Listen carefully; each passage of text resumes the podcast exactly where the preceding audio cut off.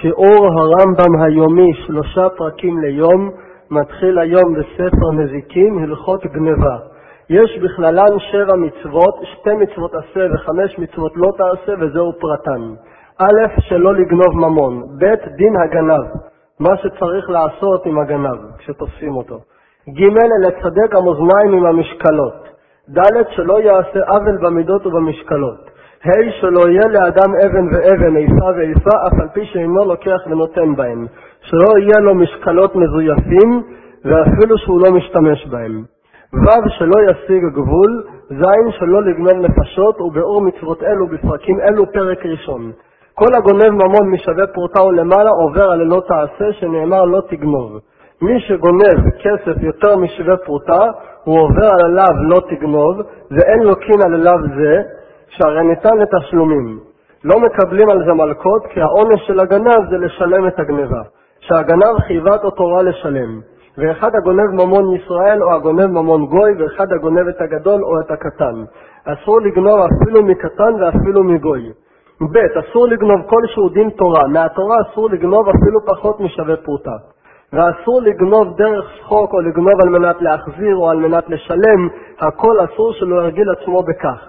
אסור לגנוב אפילו בצחוק או בשביל להחזיר את הגניבה, או אפילו אחר כך בשביל לשלם כפל, גם כן אסור. ג' איזה הוא גנב? זה הלוקח ממון אדם בסתר ואין הבעלים יודעים. גנב זה שהוא לוקח רכוש של מישהו אחר בסתר, בשקט, שלא ידעו. כגון הפושט ידו לתוך כיס חברו ולקח מעותיו ואין הבעלים רואים. וכן כל כיוצא בזה. אבל אם לקח בגלוי ובפרסיה בחוזק יד, אין זה גנב אלא גזלן. אם הוא בא כשרואים אותו, בא לבעלים וחטף ממנו בכוח, זה לא גנב, זה נקרא גזלן, והדינים של גזלן זה אחרים. לפיכך ליסטים מזוין שגנב אינו גזלן אלא גנב, אף על פי שהבעלים יודעים כי הוא בא וחטף ממנו בכוח, אף על פי שהבעלים יודעים בשעה שגנב, אבל מכיוון שהוא לא עושה את זה בפרהסיה, הוא תופס בן אדם ככה בשקט, אז אפילו שהבעלים כן יודעים, אבל מכיוון שזה לא היה בגלוי ברחוב, זה נחשב לגנב. ד' גנב שהעידו עליו עדים כשרים שגנב חייב לשלם שניים לבעל הגניבה.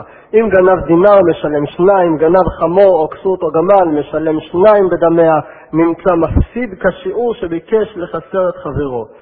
גנב ששתי עדים כשרים העידו עליו שהוא גנב, הוא צריך לשלם כפל, לשלם פי שניים מהגניבה. ה' גנב שהודה מעצמו שגנב משלם את הקרן ופטור מן הכפל. גנב שבא מעצמו והודה שגנב, רק צריך לשלם את הגניבה, אבל לא פי שתיים. שנאמר אשר ירשיעון אלוקים משלם שניים, ולא המרשיע את עצמו משלם שניים. והוא הדין לכל הקנסות שהמודה בהם פטור. זה שהגנב צריך להחזיר את הגניבה זה חיובו, זה לא קנס, אבל התשלום השני, הכפל, זה קנס, וכל מי שמודה בקנס הוא פטור. ו. תשלומי כפל נוהגים בכל חוץ משה ושור שהגונב את השור או את השה וטבח או מכר ומשלם על השה תשלומי ארבעה ועל השור תשלומי חמישה.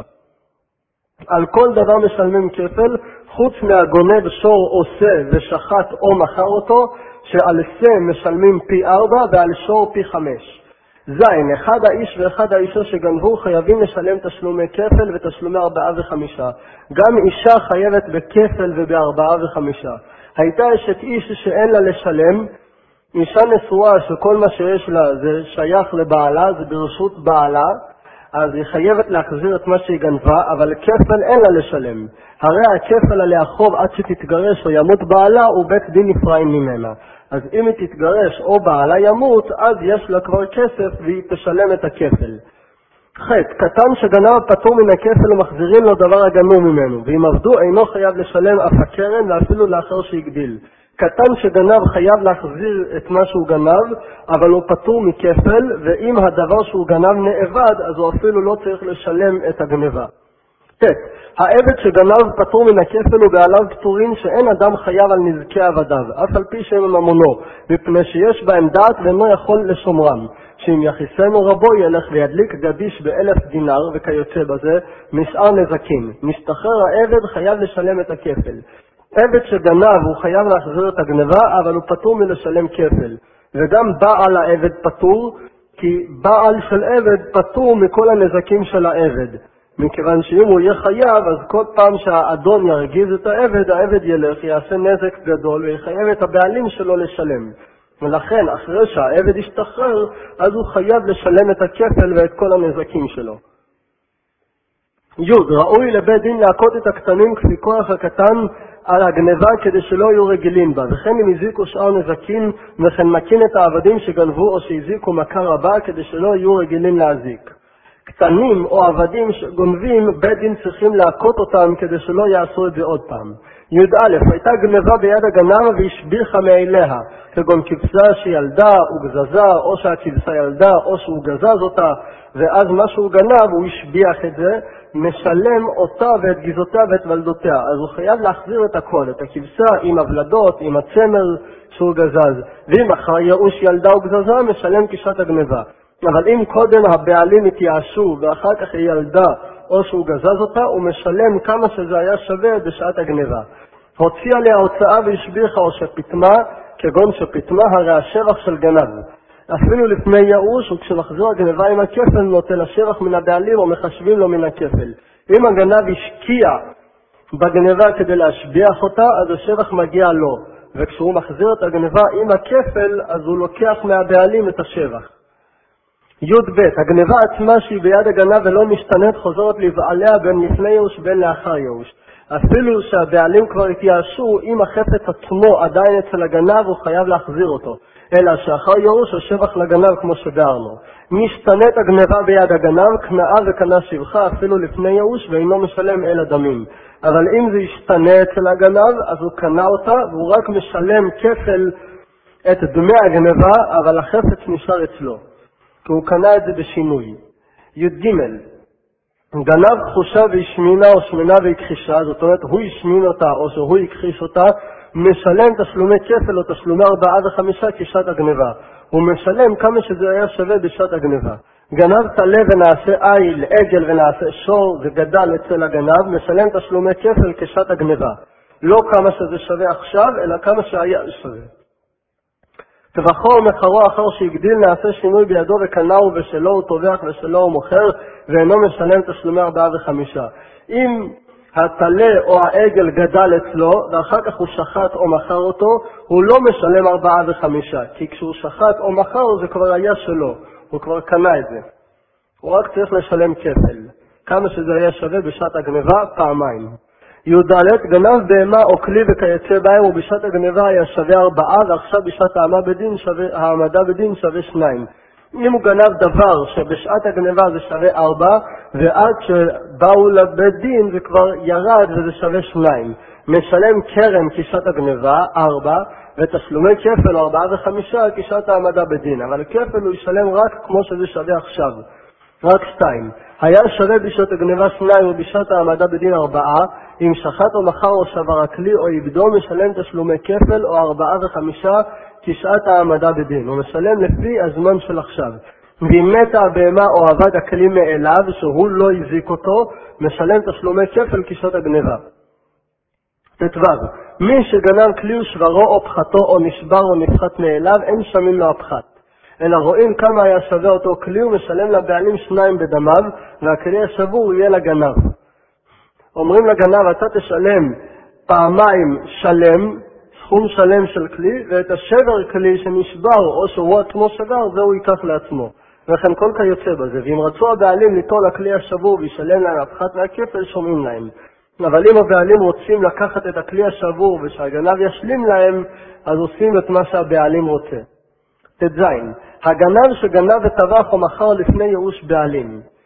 גנב שלפני שהבעלים התייאשו הוא טבח או מכר, אף על פי שלא קנה לוקח, והרי הגנבה חוזרת בעצמה מיד הלוקח, הרי זה משלם תשלומי ארבעה וחמישה. ואין צריך לומר אם טבח או מכר לאחר ייאוש, שהוא משלם תשלומי ארבעה וחמישה, שהועיל במעשיו וקנה הלוקח. י"ז הגונב מגנב אחר, אף על פי שנתייאשו הבעלים, אינו משלם תשלומי כפל. ואם טבח או מכר, אינו משלם תשלומי ארבעה וחמישה לגנב הראשון. שהרי דין הבהמה הזאת לחזור בעיניה לבעלים ולא כנעה הגנב, ולבעלים אינו משלם הכפל או ארבעה וחמישה מפני שלא גנבה מרשותם. י"ח גנב וטבח ובא גנב אחר וגנב, הגנב השני גנב מהראשון את הבהמה השחוטה, הגנב האחרון משלם תשלומי כפל לגנב הראשון, שהרי קנה בשינוי מעשה. ברגע שהגנב הראשון שחט זה כבר נהיה שלו, והשני משלם לו כפל, וגנב ראשון משלם תשלומי ארבעה וחמישה. גנב הוא מכר באחר וגנב מן הלוקח. אם נתייאשו הבעלים, הרי הראשון משלם תשלומי ארבעה וחמישה, והגנב השני משלם תשלומי כפל. ואם לא נתייאשו הבעלים, אין האחרון משלם, אלא קרן בלבד.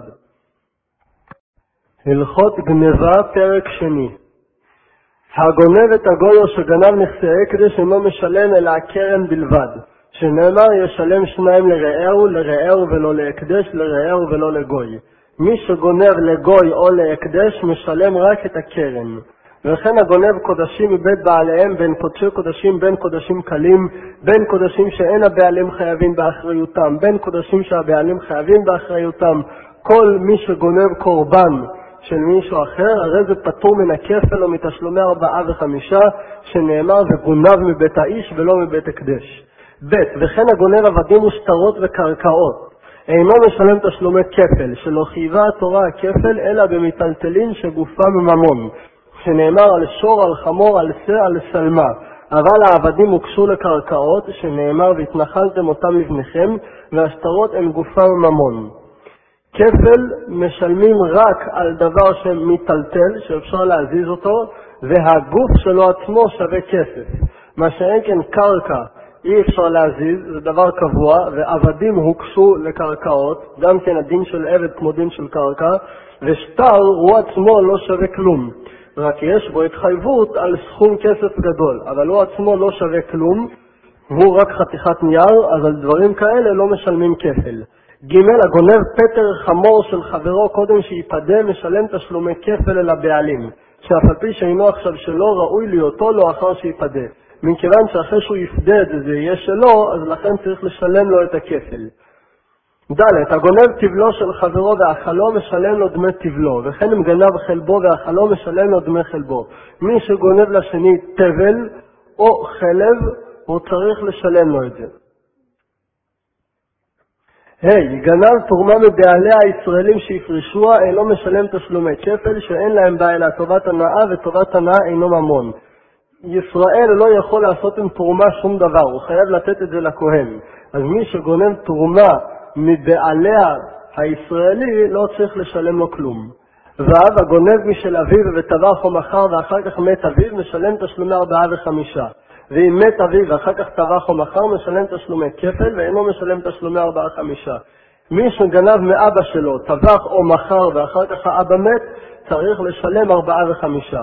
אבל אם הוא גנב מהאבא, האבא מת ואחר כך הוא טבח או מכר, הוא משלם רק כפל. גנב וטבח או מכר ואחר כך הקדיש, משלם תשלומי ארבעה וחמישה, ואם הקדיש ואחר כך טבח או מכר, אף על פי שהקדישו קודשים קלים, משלם תשלומי כפל ואינו משלם תשלומי ארבעה וחמישה. מי שגנב, טבח או מכר ואחר כך הקדיש את זה, משלם ארבעה וחמישה. אם הוא קודם הקדיש ואחר כך טבח או מכר, משלם רק כפל. במה דברים אמורים? כשהקדיש אחר ייאוש, אבל אם הקדיש לפני ייאוש אינו קדוש. אם הוא הקדיש והבעלים עוד לא התייאשו, זה בכלל לא נחשב למוקדש, ואם טבח או מכר, משלם תשלומי ארבעה וחמישה. ז. הקדישו הבעלים והוא בבית הגנב אינו קדוש לפי שאינו ברשותם. אם בעל החפץ שנמצא אצל הגנב הקדיש את החפץ, זה לא מוקדש, ואף על פי שלא הם התייאשו. ואם טבח או מכר אפילו אחר הקדשם, משלם תשלומי ארבעה וחמישה. מכיוון שזה לא הקדש, זה לא קדוש, אז אם הוא טבח או מכר, הוא משלם ארבע וחמישה. ח. השוחט ונתנבלה בידו. אם הוא שחט והשחיטה לא הייתה טובה, הקורבן, הבהמה נהרסה, נתנבלה. והנוחר והמעקר, זאת אומרת הוא הרג את הבהמה, לא שחט אותה שחיטה כשרה, משלם תשלומי כפל בלבד. אבל אם שחט לרפואה או לכלבים או שנמצאת רפה או ששחטו באזהרה, משלם תשלומי ארבעה וחמישה. אם השחיטה הייתה כשרה, רק שהיה עם זה בעיה צדדית, שהוא שחט באזהרה או דבר כזה, הוא משלם ארבעה וחמישה. אף על פי שהחולים שנשחטו באזהרה אסורים בהנאה, הואיל ואיסורם מדבריהם, זה לא אסור מהתורה, הרי זה חייב לשלם תשלומי ארבעה וחמישה. ט. וכן הגונב כלאיים הבא השה וממין אחר. כלאיים שנולד מכבשה ומעוד מין, או שגנב טרפה או כיתת או חיגרת או סומה או בהמת השותפים, כל זה זה נחשב לבהמה רגילה, וטבח ומכר משלם תשלומי ארבעה וחמישה. י. גנב ונתן לאחר במתנה, הוא לא מכר אלא נתן מתנה, או שנתן לאחר לטבוח וטבח, או נתן למישהו לשחוט לו, או שנתן לאחר למכור ומכרה לאחר, או שהוא נתן את זה למישהו שימכור את זה בשבילו. גנב והקיף. זאת אומרת, הוא נתן את זה בהקפה, הוא עוד לא קיבל את הכסף. גנב והחליף. החליף את הבהמה עם מישהו אחר תמורת איזשהו חפץ. גנב הוא פרע בהיקפו, הוא השתמש בבהמה לפרוע חוב, או ששלחו סבלונות, מתנת נישואין לבית חמיב, משלם תשלומי ארבעה וחמישה. י"א, גנב הוא מכר ויקנה למוכר לאחר שלושים יום, ובתוך שלושים יום מוכר הגנב. אם הוא מכר על תנאי שזה יהיה שייך לו רק אחרי שלושים יום, אז הוא משלם רק תשלומי כפל, אם תפסו אותו באמצע השלושים יום. וכאן מעירים שהמילים יקנה למוכר זה טעות דפוס, צריך להיות יקנה ללוקח. ובינתיים זה שלו, ובתוך שלושים יום מוכר הגנב, אינו משלם אלא כפל. מחרו חוץ מאחד ממאה שבו, הוא השאיר חלק בבהמה שיש שייך לו, או חוץ מידו או רגלו, כללו של דבר ששיער בו דבר הניתר עמו בשחיטה, פטור מתשלומי ארבעה וחמישה. אם הוא השאיר לעצמו דבר כזה, שכששוחטים את הבהמה, גם את החלק הזה אפשר לאכול, זאת אומרת שזה גם חלק מהבהמה, ואת זה הוא השאיר אצלו, הוא פטור מארבעה וחמישה, כי הוא לא מכר את כל הבהמה. ואם מחרו חוץ מגזעתו או חוץ מקרניו, לגזוז את הבהמה או לחתוך לה את הקרניים יכולים גם בלי שחיטה, זה לא תלוי בשחיטה. אז אם הוא מכר ואת זה השאיר לעצמו, חייב בתשלומי ארבעה וחמישה, שאלו אינם ניתרים עמו בשחיטה, אז זה לא נחשב כל כך לחלק מהבהמה. י"ב, גנב וקטע ממנה עבר ואחר כך מכרה. גנב, חתך ממנה איבר ומכר, או שמכרה חוץ ממלאכתה, או שמכרה חוץ משלושים יום. אין מוציאים ממנו תשלומי ארבעה וחמישה, ואם תפס המזרק אין מוציאים מידו. י"ג מכרה והייתה לו בשותפות, פטור מתשלומי ארבעה וחמישה. י"ד שותפים שגנבו, שני השותפים ביחד גנבו. אם טבח אחד מהם או מכר מדעת חברו, משלמים תשלומי ארבעה וחמישה. אם אחד מהם שחט או מכר את הבהמה בהסכמת השני, הם חייבים ארבעה וחמישה. ואם עשה שלא מדעת חברו, השני לא ידע או לא הסכים, פטורים מתשלומי ארבעה וחמישה וחייבים בכפל. ט"ו, גנב ועמד בדין ואמרו לו הדיינים, צא תן לו מה שגנבת. ויצא ואחר כך טבח או מכר, פטרו מתשלומי ארבעה וחמישה. אם הדיינים פסקו, תן לו, ואחרי הפסיקה הוא טבח או מכר, הוא לא חייב ארבעה וחמישה, רק כפל. אמרו לו חייב אתה ליתן לו, הם לא אמרו לו תן לו, אמרו אתה חייב לו, וטבח או מכר אחר כך, הרי זה חייב בתשלומי ארבעה וחמישה. הואיל ולא חתכו הדין עליו ועדיין עומדו ברשותו. עד שהם לא אמרו תן לו, אפילו שהם אמרו אתה חייב לו, זה לא נקרא שנגמר הדין, וממילא זה עדיין ברשותו, ואם הוא שחט או מכר הוא חייב ארבעה וחמישה. ט"ז הגונב ברשות הבעלים הואיל והגנבה עדיין היא ברשותם פטור מן הכפל, וכן אם טבח ומכר שם ברשותם פטור, ואם הגביה הגנבה מתחייב משום גונב אף על פי שעדיין לא הוציאה מרשות הבעלים. כיצד? גנב טלה מן הדיר והיה מושכו ויוצא ומת ברשות הבעלים פטור. אם הוא גנב טלה מהדיר ובאמצע שהוא עסק להוציא אותו מרשות הבעלים, הטלה מת, אז הוא פטור, כי הוא עוד לא גמר את הגניבה. הגביהו או הוציאו מרשות הבעלים המת חייב, אבל אם הוא כבר הוציא אותו מרשות הבעלים, או אפילו ברשות הבעלים הוא הגביה אותו, אז הוא כבר סיים את הגניבה, ואחר כך אם הטלה מת הוא חייב. נתנו שם בבית הבעלים למחרת בנו או לבעל חובו או לשומר חינם או לשואל או לנושא שכר או לסוחר, אם כשזה עדיין ברשות הבעלים הוא לקח את הגניבה ונתן את זה לבעל חוב שלו, מישהו שהגנב חייב לו כסף, או לשומר חינם או לשומר שכר או לשואל או לסוחר, והיה מושכו, זה שניתן לו ומת, פטור השומר. וזה שנתנו לו, זה שהגנב נתן לו, משך את זה, ובאמצע שהוא משך את הגניבה זה מת, השומר פטור. הגביהו או שהוציאו מרשות בעלים ומת, חייב השומר או בעל חוב שניתן לו, מפני שעדיין לא הוציאו הגנב מרשות בעליו. אז האחריות היא על השומר או על הבעל חוב, לא על הגנב. י"ז היה עדר ביער, עדר שראה ביער, כיוון שהקיש את הבהמה וטמנה בתוך האילנות והעצים, חייב בתשלומי כפל. אם הוא נתן לבהמה מכה כדי שתלך, והוא הוביל אותה והסתיר אותה בין העצים, שבעל העדר לא יראה אותה, אז הוא כבר נחשב לגנב וחייב כפל. ואם טבחה או מחרה שם, הוא משלם תשלומי ארבעה וחמישה. י"ח גנב ברשות הבעלים לאחר שידעו שנגנבה, הוציאה או טבחה או מחרה חוץ לרשותם.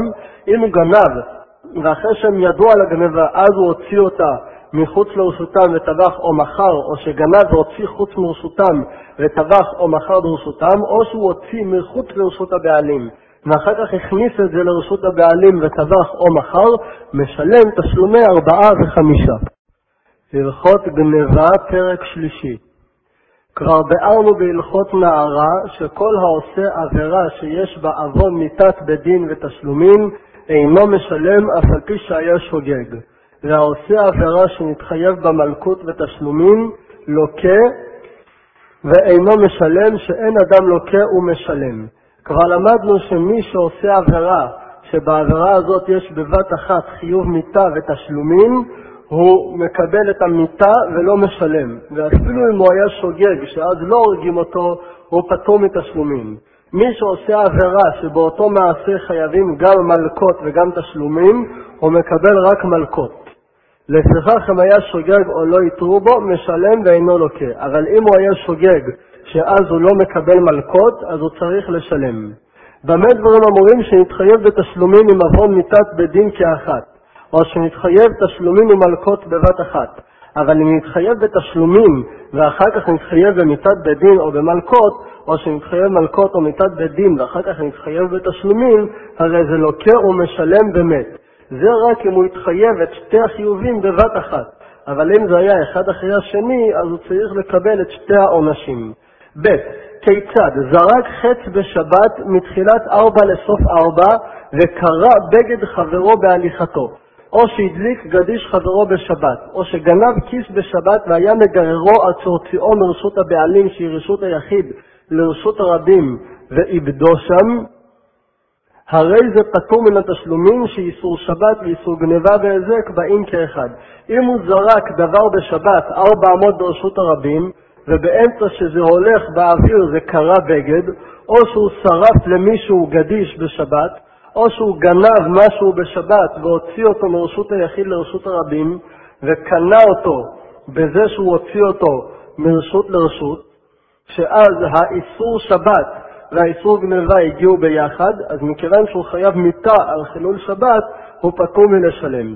אבל אם גנב כיס בשבת והגביהו שם ברשות היחיד ואחר כך הוציאו לרשות הרבים והשלחו לנהר, חייב לשלם תשלומי כפל. אם הוא גנב את זה בשבת, הגביה את זה והוציא את זה מרשות הבעלים לרשות הרבים, אז הגנבה הייתה כשהוא הגביה את זה, והאיסור שבת היה כשהוא הוציא את זה, אז זה לא הגיע ביחד, אז הוא חייב לשלם כפל. שהרי נתחייב באיסור גנבה קודם שהתחייב באיסור סקילה וכן כל כיוצא בזה. וכן אם קיצץ אילן חברו ביום טוב ויתרו בו, או שהדליק את הגדיש ביום הכיפורים ויתרו בו, או גנב וטרח ביום הכיפורים ויתרו בו, פטור מן התשלומים. מכיוון שבמקרים כאלה הוא חייב מלקות. אבל אם לא יתרו בו חייב בתשלומים, הוא משלם תשלומי ארבעה וחמישה. אם לא יתרו בו שאז הוא לא לוקה, אז הוא חייב בתשלומים. ג. גנב וטרח בשבת או לעבודה זרה אפילו בשגגה, פטור מתשלומי ארבעה וחמישה כמו שביארנו, מכיוון שהוא חייב מיתה על השחיטה בשבת או על השחיטה לעבודה זרה, זה גם כן עבודה זרה, אז הוא פטור מלשלם את הארבעה וחמישה. ד. הייתה פרה שאולה אצלו, הפרה הייתה אצלו בהשאלה, וטבחה בשבת דרך גניבה, פטור אף מן הכפל, שהרי איסור שבת ואיסור גניבה באים כאחד. הגניבה הייתה בשעה שהוא טבח את זה, אז אפילו כפל הוא לא חייב לשלם. מה שאין כן, אם הוא קודם גנב ואחר כך טבח בשבת, אבל הגנבה הייתה ביום חול, אז הוא כן חייב לשלם כפל. ואם אין גנבה, אין טביחה ואין מכירה. ה' hey, גנב ומכר בשבת או שמכר לעבודה זרה, חייב לשלם תשלומי ארבעה וחמישה שאין במכירה מיתה.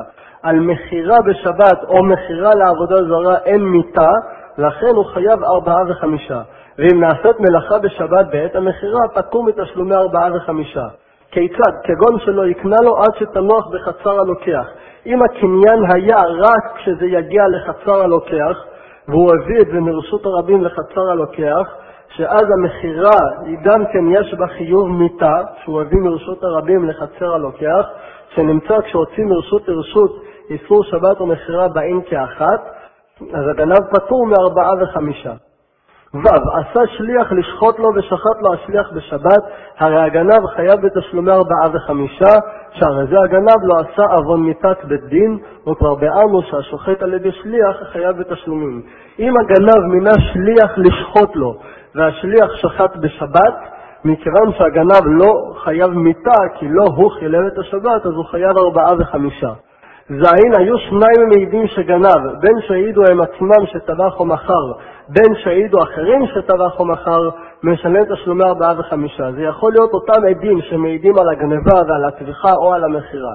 היו שניים מעידים שגנב, ועד אחד מעיד שטבח או מכר, או שהודה מעצמו שטבח או מכר, משלם תשלומי כפל, ואינו משלם תשלומי ארבעה וחמישה. שהמודה בקנס פטור כמו שביארנו. אם יש עדים רק על הגניבה, על הטביחה או מכירה אין שתי עדים, או שהוא עצמו הודה בטביחה או במכירה, אז הוא משלם רק כפל.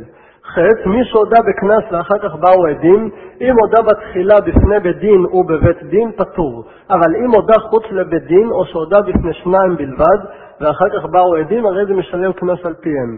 זה שמודה בקנס פטור זה אם הוא הודה בבית דין. אבל אם הוא הודה מחוץ לבית דין או בפני שניים ואחר כך באו עדים והעידו שהוא גנב או טבח או מכר, הוא משלם קנס. ט', כיצד? הודה בבית דין שגנב, ואחר כך באו עדים שגנב, פטור מן הכפל, כי הוא הספיק להודות בבית דין לפני העדים, שהרי חייב עצמו בקרן קודם שיבואו עדים.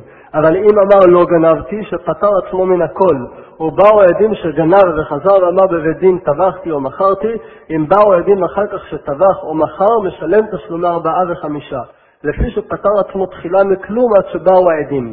אם בהתחלה הוא אמר לא גנבתי, ואחרי שהעדים באו והעידו שהוא גנב, אז הוא מודה ואומר טבחתי או מכרתי, אז אפילו שהוא הודה בטביחה או במכירה, אם יבואו אחר כך עדים על הטביחה או המכירה, הוא משלם תשלומי ארבעה וחמישה.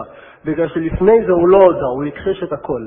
י. הגונב שור של שני שותפים וטבחו או מכרו, גנב משותפים, טבח או מכר, והודה בבית דין לאחד מהם וכפר באחר. לאחד הוא הודה, לשני הוא הכחיש.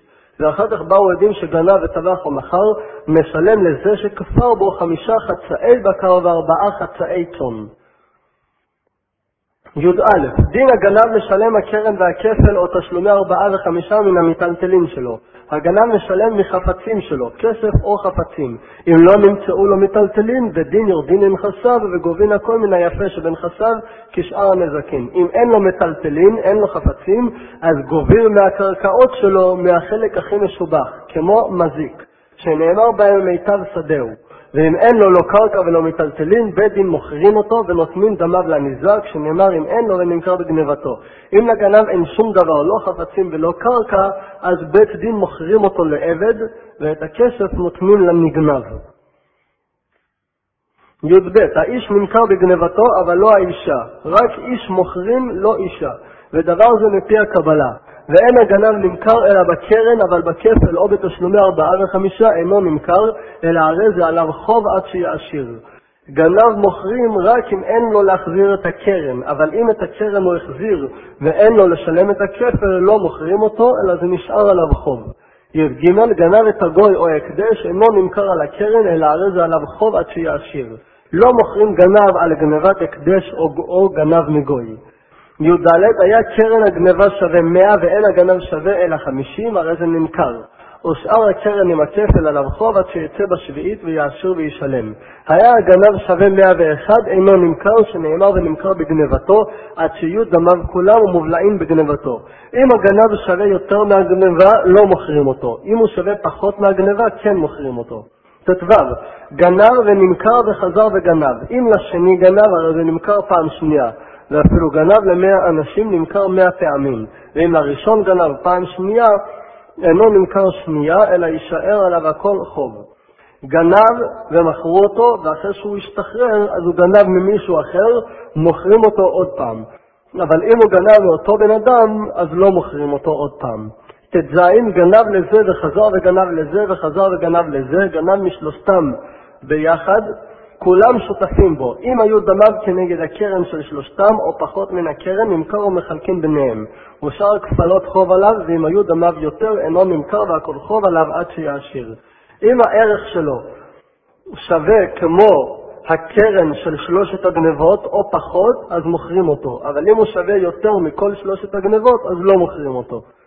י"ז שותפים שגנבו כאחד משלשים ביניהם. כל אחד משתי השותפים משלם חצי, וכל אחד מהם נמכר בחלקו מן הקרן. אם אין להם, אז כל אחד מהם, אם הוא שווה כמו מה שהוא חייב לשלם, אז מוכרים אותו. אם הוא שווה יותר ממה שהוא חייב לשלם, לא מוכרים אותו. וכל מי שדמיו יותר על חלק הקרן שנתחייב בו, אינו נמכר. אם היו עשרה שגנבו ביחד, אז כל אחד מהם, אם הוא שווה כמו עשירית הגניבה, הוא נמכר. אם הוא שווה יותר מעשירית הגניבה, הוא לא נמכר. וכן הלאה.